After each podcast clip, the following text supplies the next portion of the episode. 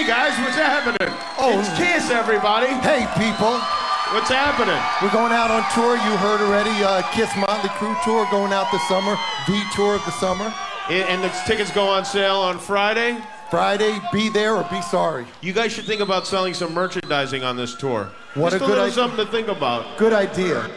All right, Kiss Army. You wanted the best, you got the best. Now close your eyes. You're about to be podcast.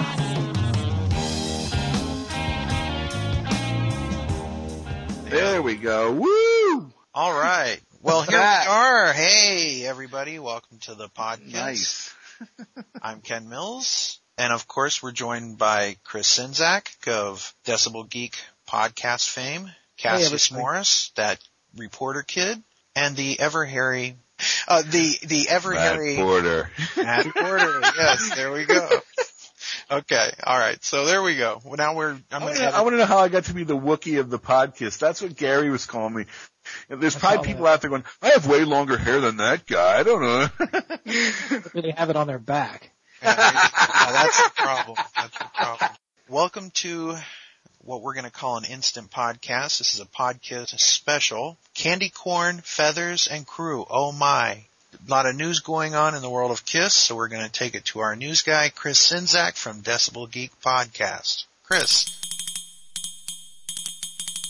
On uh, March 20th, Kiss announced the tour with Motley Crue at the Roosevelt Ho- Hotel in Hollywood, California. But let me throw out a few facts real quick, and then we can discuss. The uh, tour sponsored by Live Nation, and then their first official date is in Bristow, Virginia, on July 20th, and it will run all the way through September 23rd in Hartford, Connecticut. Motley is going to open all of the shows. It's the first tour that the band has done together since a few dates on the 1982 Creatures of the Night tour, which was 30 years ago this year.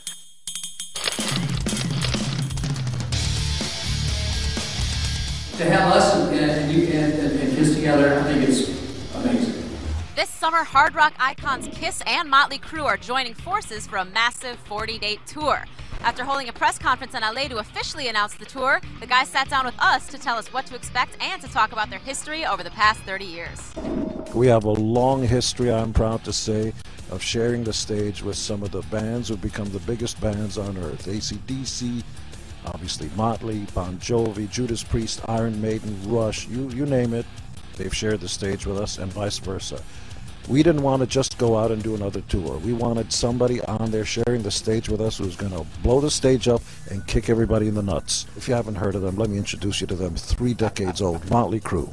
We played five shows together in 1982. Creatures of the Night, and uh, Kiss gave us our first tour. They sort of, I, we, you know, we sort of lost our virginity to these guys, First tour bus? So to speak. so to speak. Actually, we did lose our virginity to these guys, but that's another story. I remember, you know, when, when Motley did those shows with us in the in the 80s and 82, you know, you, you look out there and you go, I didn't know that was my child. You know, it's kind of like, wow, you know, they they were a great combination of a lot of bands that we really liked, and we certainly saw ourselves in it. And you know, you, you couldn't help but follow their trajectory.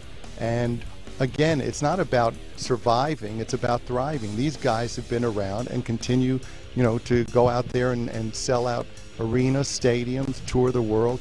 And that's that's the bottom line. That's what that that's the deciding factor. I, I remember I remember the the uh, that that tour that you know we didn't really have any money or anything, and so we tried to put a stage show together. It was the same stage show that we were using, like at the Whisky a Go Go, and we had these basically sticks with skulls on them, and we lit them on fire. Sort of a voodoo thing. And I remember your road crew was going like, "The f- is this?"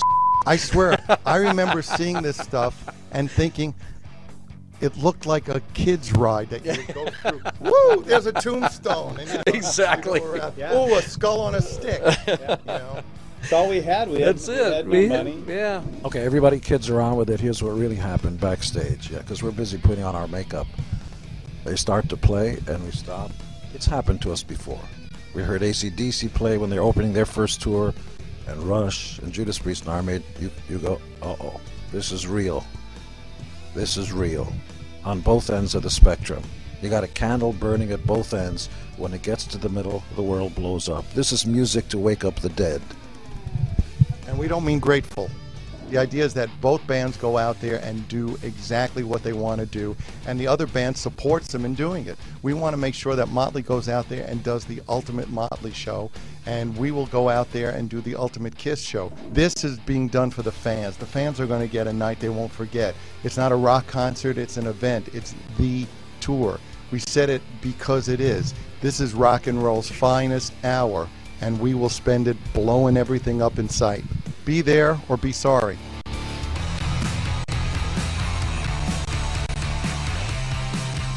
Well, here we are. There's been an announcement. Mr. George Lopez was at the Roosevelt Hotel. He announced the tour, which is what they're calling it. What do you guys think? Kiss and Motley Crue. Let's go with Chris. What do you think? I'm pretty excited about it. Um, I I love Motley Crue on record.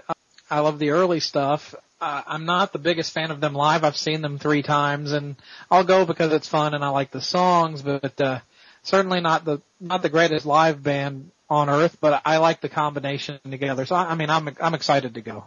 And here we have Matt. Welcome. Hey guys, what's up? The uh I actually will be going to that Bristow, Virginia show opening night, um, which I'm really psyched about. I saw them there on Rock the Nation tour, and I think it's the first time in the Rock the Nation tour they had Poison that was opening up. It's the first time in years that we've had anybody even close to a name band opening for Kiss. Uh, you know, I don't think the Envy fans or the Academy Is fans were actually scooping up a lot of tickets. But, uh, you know, so I think it's exciting. It's a lot of value. I mean, yeah, the tickets are expensive, but you're paying for two of the greatest bands. I mean, Motley Crue, not as great as Kiss, but hey, I don't care who's opening up. I'm going to see Kiss anyway. Somebody somewhere on a crew cast is talking about how Kiss stinks and Motley Crue's better. We're gonna leave after Kiss. Or after, Motley Crue. Right, those guys Uh. Cassius, what do you think? Hello, everybody. Um, I think that this is great. I'm so thrilled to see them. I'm going to be at the Toronto show on September 13th. Come up and say hi, everybody. And um, I'm just thrilled. I've been getting into Motley Crue lately since I'm I'm you know I'm a beginner in the Motley um, world. I haven't really listened to much of their music, and I'm really thrilled. It's going to be great.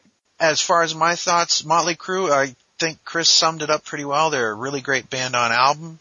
Not so much live. Vince seems to sing about every third or fourth word, but I think it's going to be a good show for rock and roll fans. So there you go.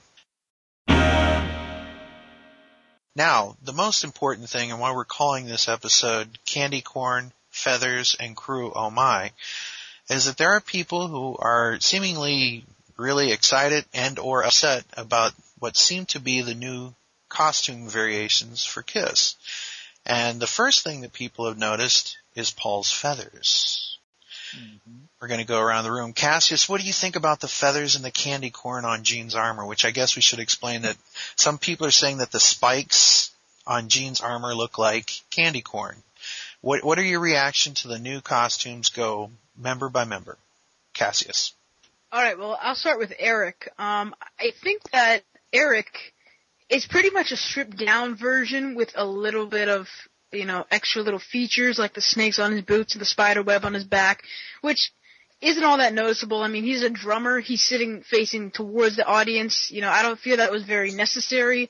Um, so I don't like that there was less stuff on his costume. Um, and Tommy, uh, I don't know. It's it's interesting. I know Ken, you had that. Ken had this Photoshop picture that where he kind of made a little uh, adjustment to his costume, which I thought looked a lot better. Um, but I don't know. Tommy's costume is just okay. Uh, Gene's, I think, looks really cool, and he looks, you know, just a tad more demonic. And Paul's, it took me a while to get used to, as, as I think it did for everybody, if they're even used to it yet. Um, but I liked it. I, I'm, you know, 50-50 happy. Happy with Gene and Paul, unhappy with uh, Tommy and Eric's costumes. Mr. Matt Porter.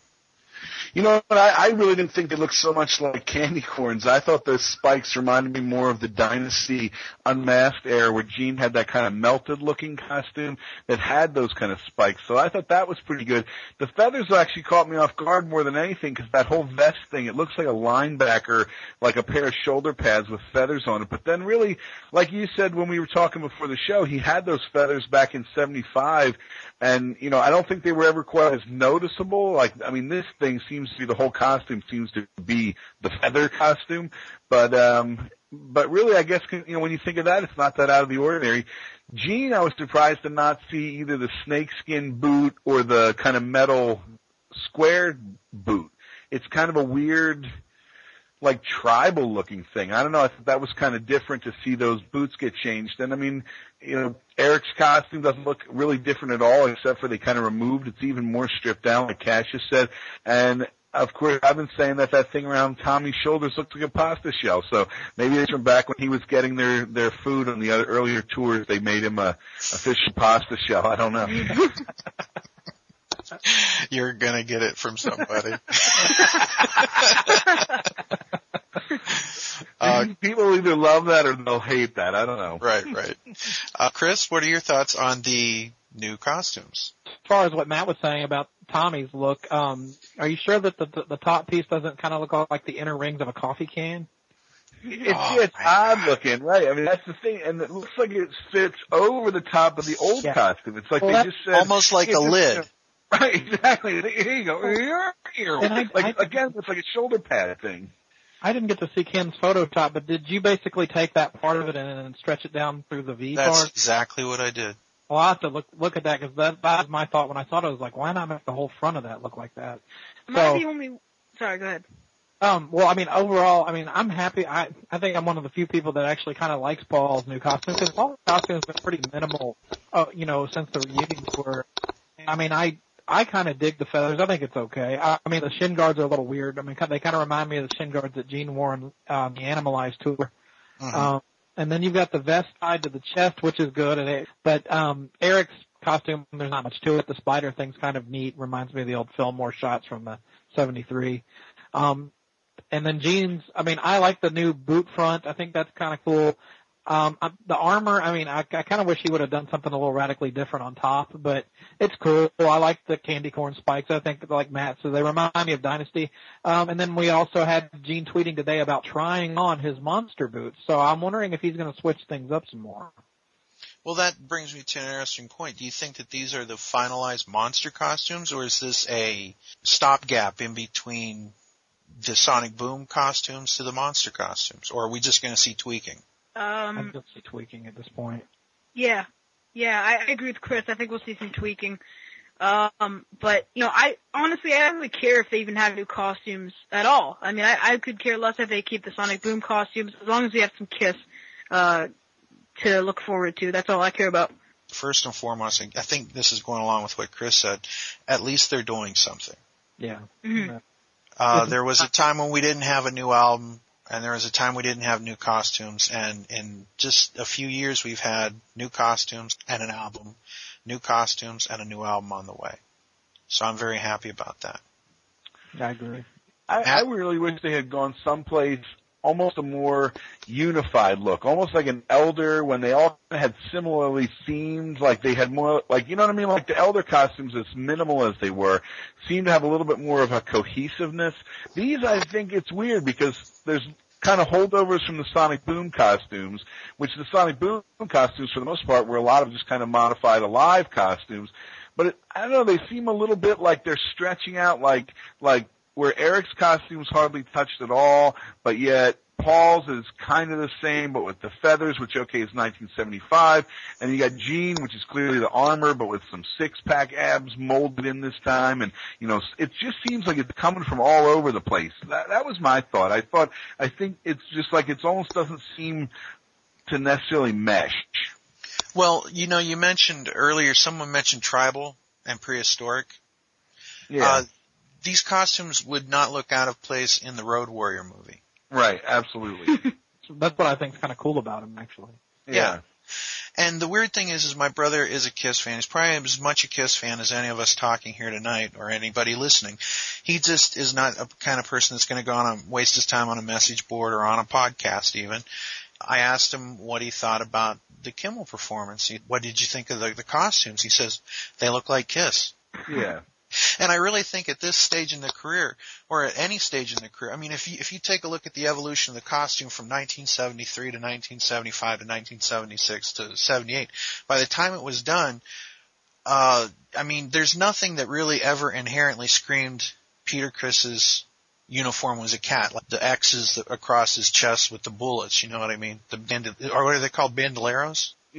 Yeah. Yeah. What does that have to do with cats? Right. You know what I mean? it, it just it just it just look cool. So that's pretty much all Kiss really has to do is make some cool outfits because what is a star child? And a demon apparently can be a guy that wears stripped down leather or uh, melted tinfoil, you know, whatever the look may be. but uh, we, as far as the feathers, have no fear about the feathers, gang, because three songs in, that gone. jacket's gone. Right. Go on. Just like any other jackets Paul's ever worn. July 20th here at the classic Detroit Rock City. Kiss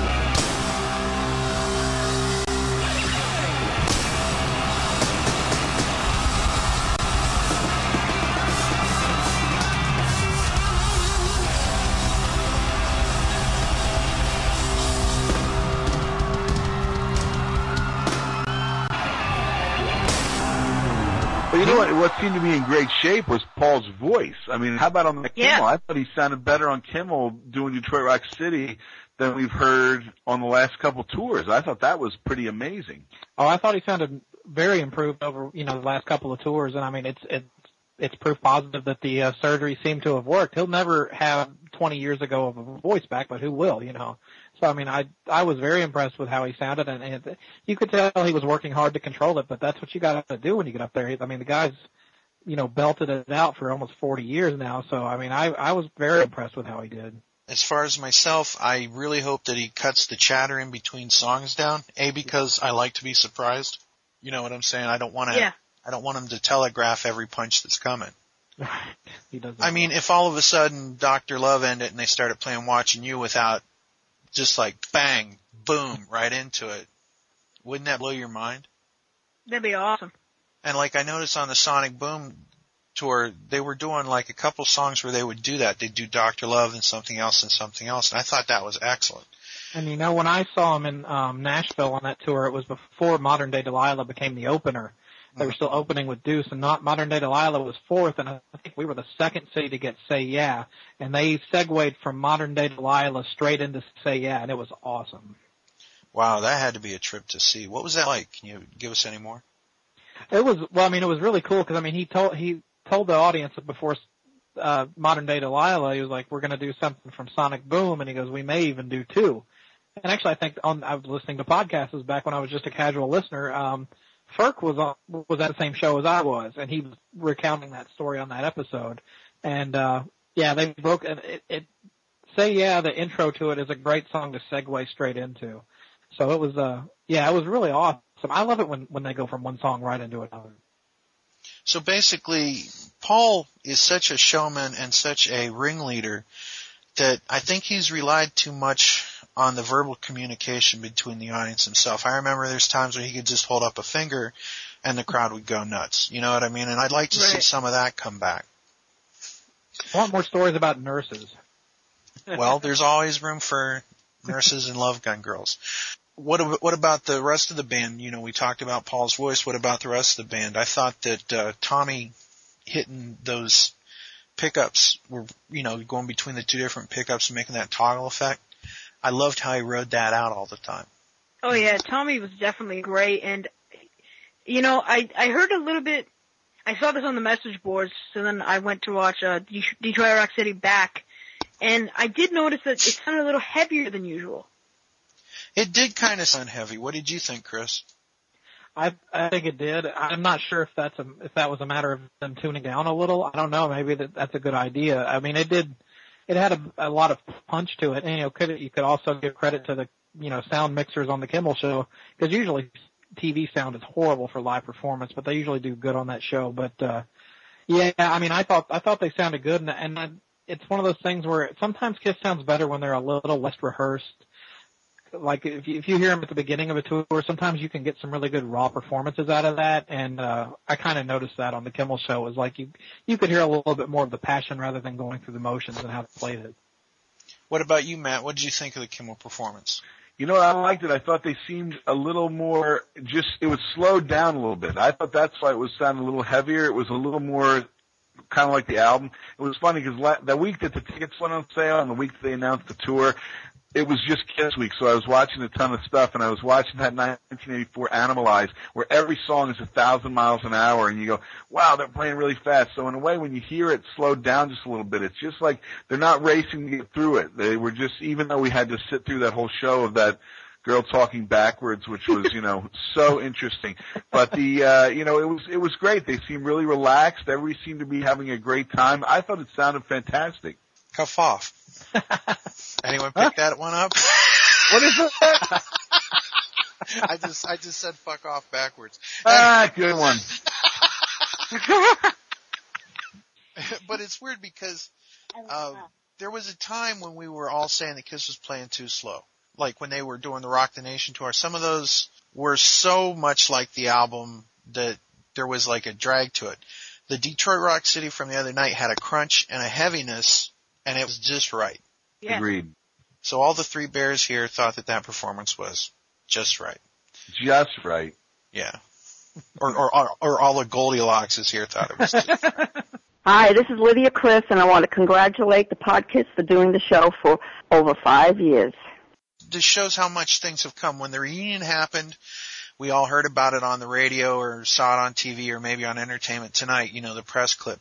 This time we could actually see the two bands at the press conference. We saw George Lopez introduce them.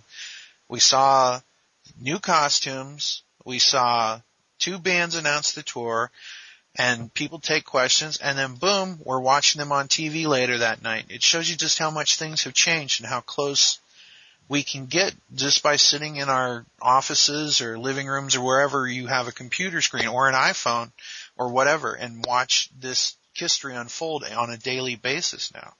But did you did you follow the countdown clock? You know, both the Motley page and the Kiss online had that countdown clock. It down to five, four, three, two, one, zero. It fades Nothing. off the screen, and then nothing happened.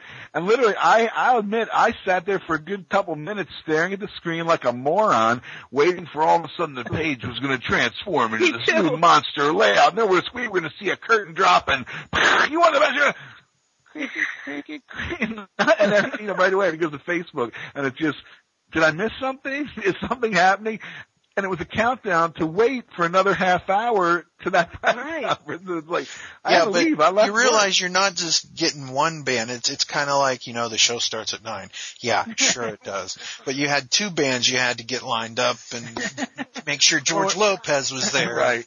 well, you know, was it wasn't like it's Guns and Roses, you know, it would start three hours later. We would still be waiting for that press conference. Yeah, right. well, when I I didn't follow the countdown clock like down to zero because I was I was in the middle of vacation at the time, but um I went back and I, I checked the internet later and it's reading about people getting pissed off about you know the the clock ran out and then we had to wait another half hour and and I could I was all I could think of was the uh the losing sound that you hear on The Price is Right. Bum, bum, Bum, bum, bum. It, it actually it kind of sucked for me because me and my friend sat there for the last hour talking on Skype waiting, and then nothing happened. Oh.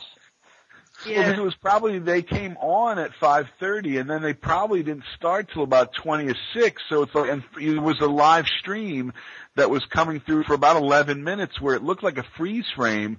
And I was talking to my friend Bob, and he even made a comment kind of similar to what you said, Ken. Was in the old days you never knew anything. Now we're actually we're ready before they are. You know, we're Exactly. waiting. He was Exactly. sitting and watching on his smartphone at work. You know, his, he's on break from work, sitting there watching it. Literally, you're watching them set up for their press conference that we're all waiting for. Okay, here they come. Mm-hmm.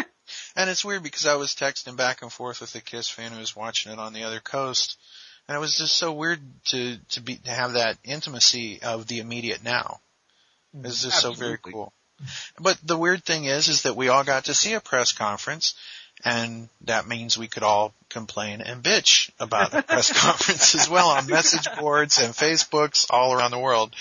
And it's weird because in the last couple days, I've heard that Kiss and Motley Crue uh, don't care about the working people because they're not free apparently, and that this is a cash grab, which I thought all rock and roll shows were. I don't know too many people that do them for free. So it was just interesting seeing in that 24 hour cycle, we got to see Kiss perform, find out that they might be doing Dancing with the Stars, doing the match, March Madness basketball thing, and uh, and and and the tour announcement, all within a very short amount of time. We all got to complain about it as well. and it's weird because I remember back in the days, 16 magazine or Hit Parader magazine, Circus or Cream, that's where we got our news from or the radio. There was no MTV. There was no streaming YouTube clip and uh, it's my how the times have changed. Absolutely. I often wonder how Kiss fans would have reacted back in the day.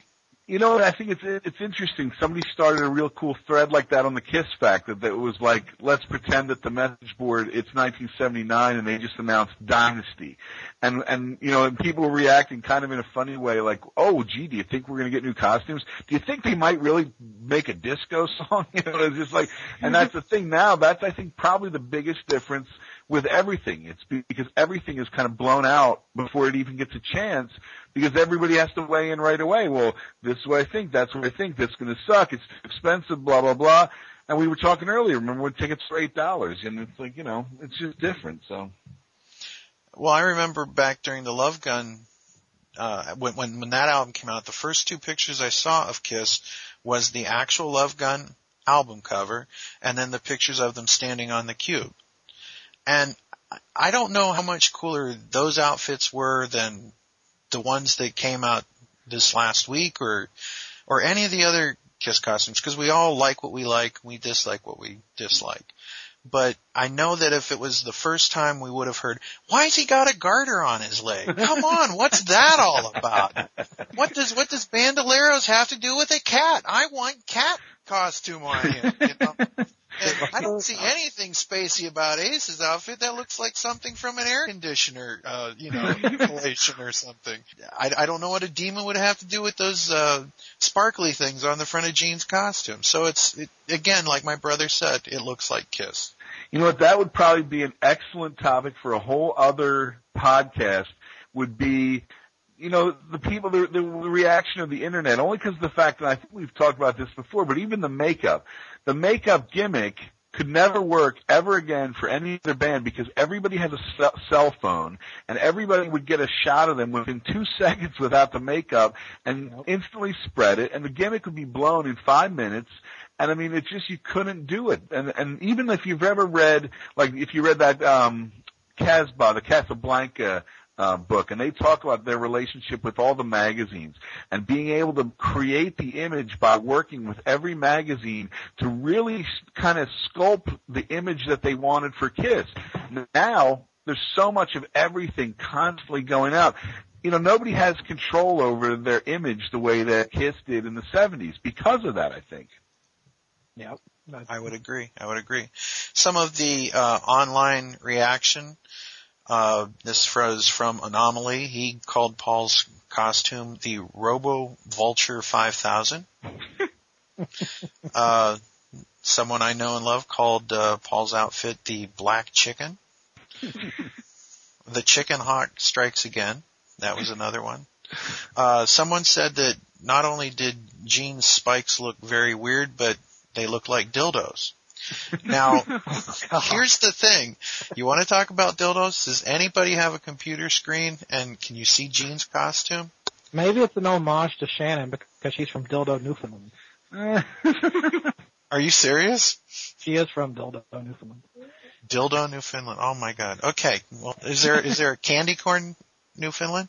Um, but if you if you guys can get a picture of Gene's costume, look at what is his cod piece or around his belt. You will actually see a reptilian penis if you look. See that? You know, you should make the little icon for this show, that Photoshop one that you made, where all these things are so clearly visible. but uh I was speaking to a, a female Kiss fan and I said, what do you think about the Gene's new armor and all that stuff? She said, did you see the front of his costume? And I'm like, yeah. What do you mean? Take a look around his codpiece again. I'm like, what?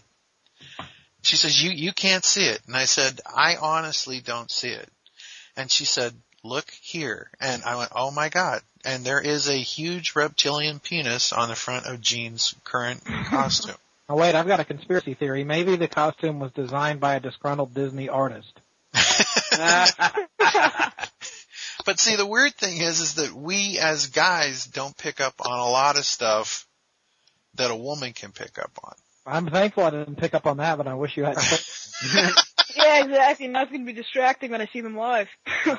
now here's a little bit of Family Jewels uh, notice notification. Did anyone notice Gene wearing his ring not only during the press conference but during the performance of Calling Dr. Love in Detroit Rock City? Yes. Well, very interesting. I saw an interview with him not long ago where he was wearing the ring and he said that it was Shannon made sure it was sized a size too small so he couldn't get it off anymore. By the way, uh, according to KissFAQ, a wonderful, gr- great place to get information, much more than just a message board. The Kimmel performance took place at on during Jimmy Kimmel Live at the El Capitan Theater, the outdoor lot. The promoter was ABC Studios, Jackhole Productions, and Bud Light.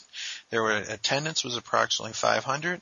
The sound check was Wildflower and TNT with no Gene or Paul. Detroit Rock City, Detroit Rock City, and Calling Dr. Love. The set list that people got to see off camera and on camera was Detroit Rock City, Calling Dr. Love, Cold Gin, and Shout It Out Loud. Someone, somewhere, is needing to hear from you. Someone needing to know that you care. Care enough to give the gift of Podkiss. Tell a friend about Podkiss today. Download us on iTunes, friend us on Facebook, and rock your ass out. Podkiss. Aren't you guys surprised that they didn't talk about Monster at all, really? Very surprised. Very I- surprised. I was expecting something. I somebody made a post on one of the message boards I saw, and they made a really excellent point. Is they're not they don't need at this point they don't need to hype Monster. They can keep that in their they can keep that card in their deck until they're ready to use it. Because right now they're just gonna they're gonna milk the uh, tour announcement for everything it's worth, and then then they still have time for after the tour stuff dies down. Then Monster comes out and get a whole new set of uh, press exposure for that.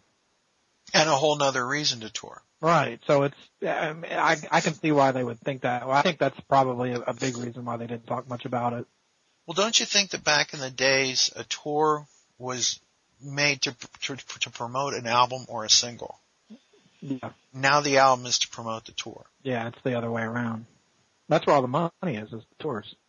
Yeah, it's absolutely where all the money is. So, are we all excited, guys? Are you, who, who's going to Absolutely.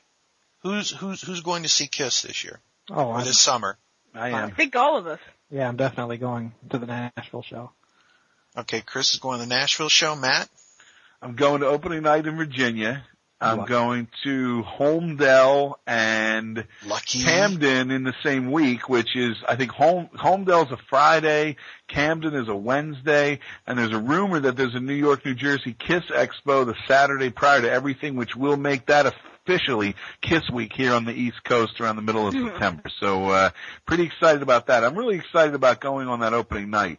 And I have been to Bristow only one other time, which was when they actually recorded Rock the Nation, and that is a nice venue, and that's a Friday night too. So uh, you figure Friday in the middle of the summer, that's going to be a fun night. And we we have one of the only uh, indoor shows here in Nashville on the tour because we don't have, have an amphitheater anymore. So they're playing the arena here. Yeah. so Cassius, you're going to see the show where? Toronto, Ontario. And that's that's a small little leap for you guys. What is it? A 13 hour drive? Um, 19. 19 hour drive. Oh. Yeah, but um, we, we're looking Wow. into getting a flight. But we're looking into getting a flight because that's just so far uh, to drive. That sucks. you know, I really Dad. don't feel like driving there. Your your dad really really loves you. That's all I can tell you. Sure does. A Round of applause for your dad. Yeah. Smattering of applause for Bob. He's the best. Hi, this is Bruce Kulick, and you're listening to Podkiss. All right, here we go. Take two. Hi, this is Bruce Kulick, and you're listening to Podkiss, the best. Holly is opening up, as Chris laid on us earlier in the Kiss news of the day. And uh, what do you guys think about that? Are we glad that this isn't like an Aerosmith situation? Or Yeah. Even though I have nothing against Aerosmith. Well, it seems like there's more goodwill between the bands than the Aerosmith Kiss thing. I, I mean, I, you know, and I know a press conferences where everyone makes nice and everything, but I really got a sense that that the two that the two groups really do respect each other. I don't think I don't think Mick Mars is a fan of Kiss. I could tell that, but I think like Vince, you know, was very complimentary of Kiss, and then Paul was very complimentary of Motley Crue. But I got a sense that they they do respect each other. and Paul went out of his way to try to make Mick feel good. At one point, someone asked Mick, and he seemed to be irritated by the question if he was up to it or how is he going to deal with the pain. And he said, "I just ignore it or whatever." And uh, Paul said something like, uh, "Mick was kicking my ass backstage." Yeah. and, and Mick couldn't hear him. So Mick said, "What?" And Paul said, "You were kicking my ass backstage." What? And he said, yeah, maybe back in 84 or something like that. Well, because Mick has openly criticized Kiss over the years, how you know how because a lot of people are like, oh, Motley Crue is heavily influenced by Kiss, and he's like, not me, you know, I'm in the Paul Butterfield blues band and all that stuff, and but well, out of out of all the guys, nothing against anyone else in Motley Crue. Out of all the guys in Motley Crue, Mick was the musician of the band. oh Yeah. sure, he was kind of the leader starting off. So I can understand that because you know, like someone, and he, this is this I found very funny. Someone said, looking at these new costumes, it's hard to take Kiss seriously. And I I said, uh, yeah, well, now you sound like my gym teacher back in 1976. exactly. Now you sound like my uh, best friend's dad, who was an uh, army. Uh, he he was an Air Force corporal, and I remember him sitting there with his buzz cut, and Kiss would come on TV, and he would have the same kind of opinion, you know. and that just shows you that Kiss fans take this stuff way more serious than the band does themselves. I mean, look at this. We're doing a whole podcast about it. You know what I mean? We're definitely taking it seriously. Candy corn, feathers, and crew. Oh my! Candy cane, feathers, and crew. Oh my! Hey guys, what's happening? Oh, it's Kiss, everybody. Hey, people. What's happening? We're going out on tour. You heard already. Uh, Kiss Motley Crue tour going out this summer. The tour of the summer.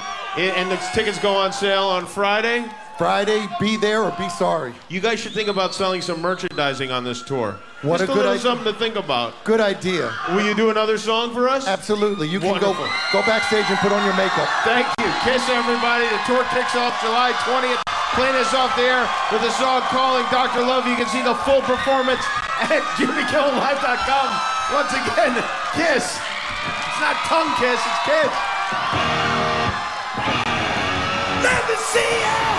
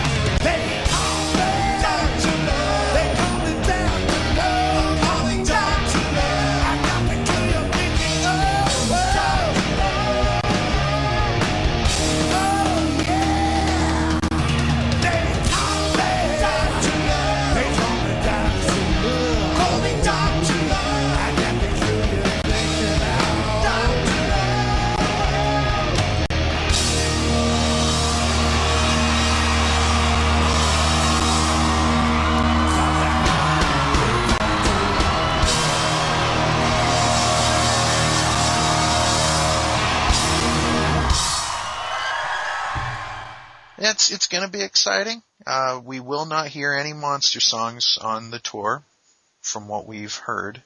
Well, I've heard conflicting things about that. I've uh, it's because Paul has been kind of vague about that, but it, it I mean, I guess it all depends on when the single drops. If the single drops, they might stick it in there. So, I I feel it's going to be the same uh, MOD as the Alive 35 to the Sonic Boom tour happened, where it was still Alive 35 for a while, then it morphed into the Sonic Boom tour. I think we're going to see the tour eventually merge into the Monster tour. Whether Motley Crue is with them at that point or not, it will be seen. Right. I'm curious, do you think it's going to be a greatest hits tour for both bands? I mean, will Crue strictly do all the songs that only, like, that everybody will know, or will they come out with stuff that maybe, like, do, we were joking about it earlier, but somewhere on a, on a Crue podcast, somebody saying this, that, the other.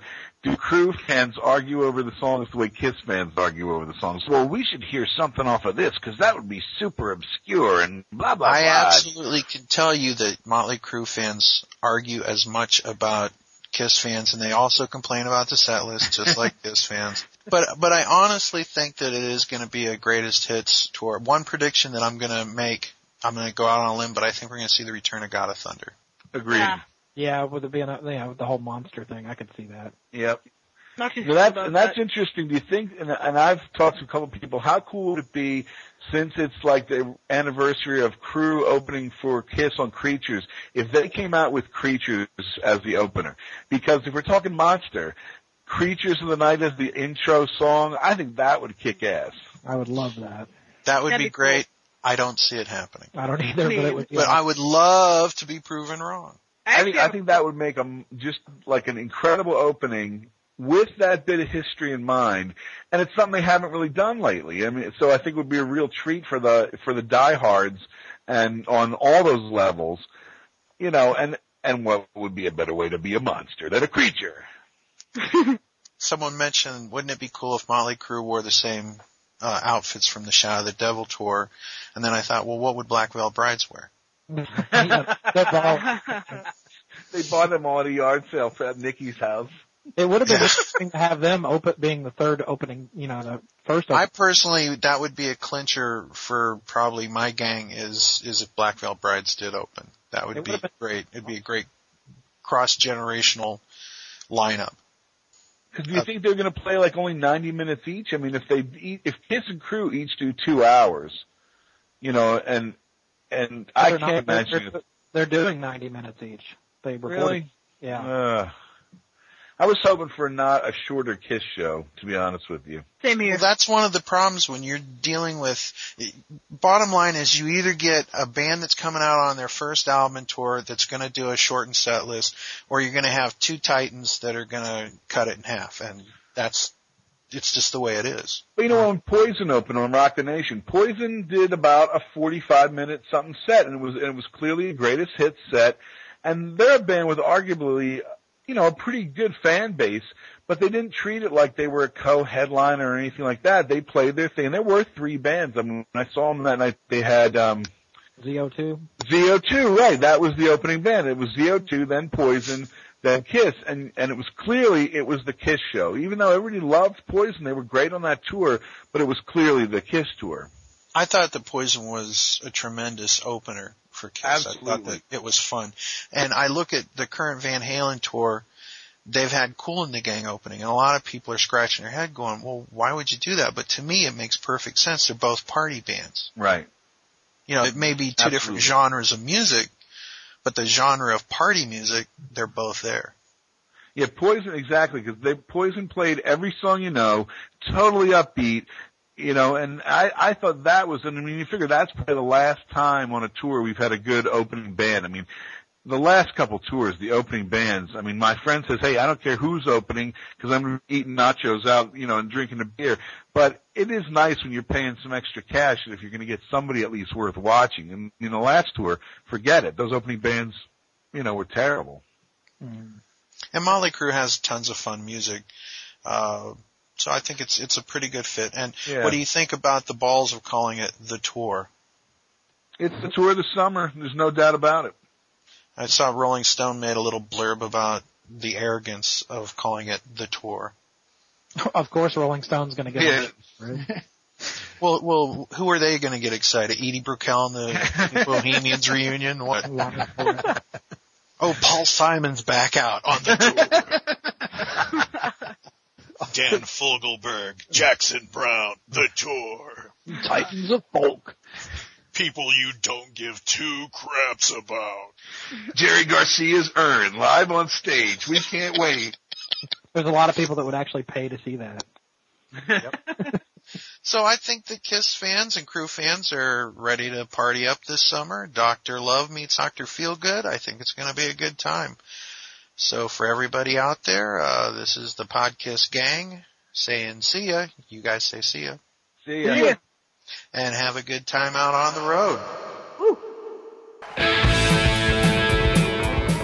And that is our show. Thanks again for listening. Be sure to check us out on the web at www.podkiss.com. You can also find us on Facebook and on iTunes. If you'd like to contact the podcast, please drop us a line at podkiss at gmail.com. Big thanks to Julian and everyone at kissfaq.com. They've got great information there and a terrific message board too. Thanks also to Keith LaRue and everyone else at Kiss Online for their great work representing the hottest band in the land. And as always, a big thanks to Paul Stanley, Gene Simmons, Ace Frehley, Peter Criss, Vinnie Vincent, Bruce Kulick, Eric Singer, Tommy Thayer, and the memory of the late great Eric Carr. and the late great Mark St. John. You are Kiss. And we are your army. Podkiss is created by the Kiss Army for the Kiss Army, and it is available for free as an internet download. If you like what you hear on our show, go buy it and support the people who made it. Podkiss is not affiliated with Kiss or any of its members, past or present. On behalf of myself, Ken, and the whole rest of the Podkiss crew, thank you for listening to Podkiss, the Kiss fanzine for your ears.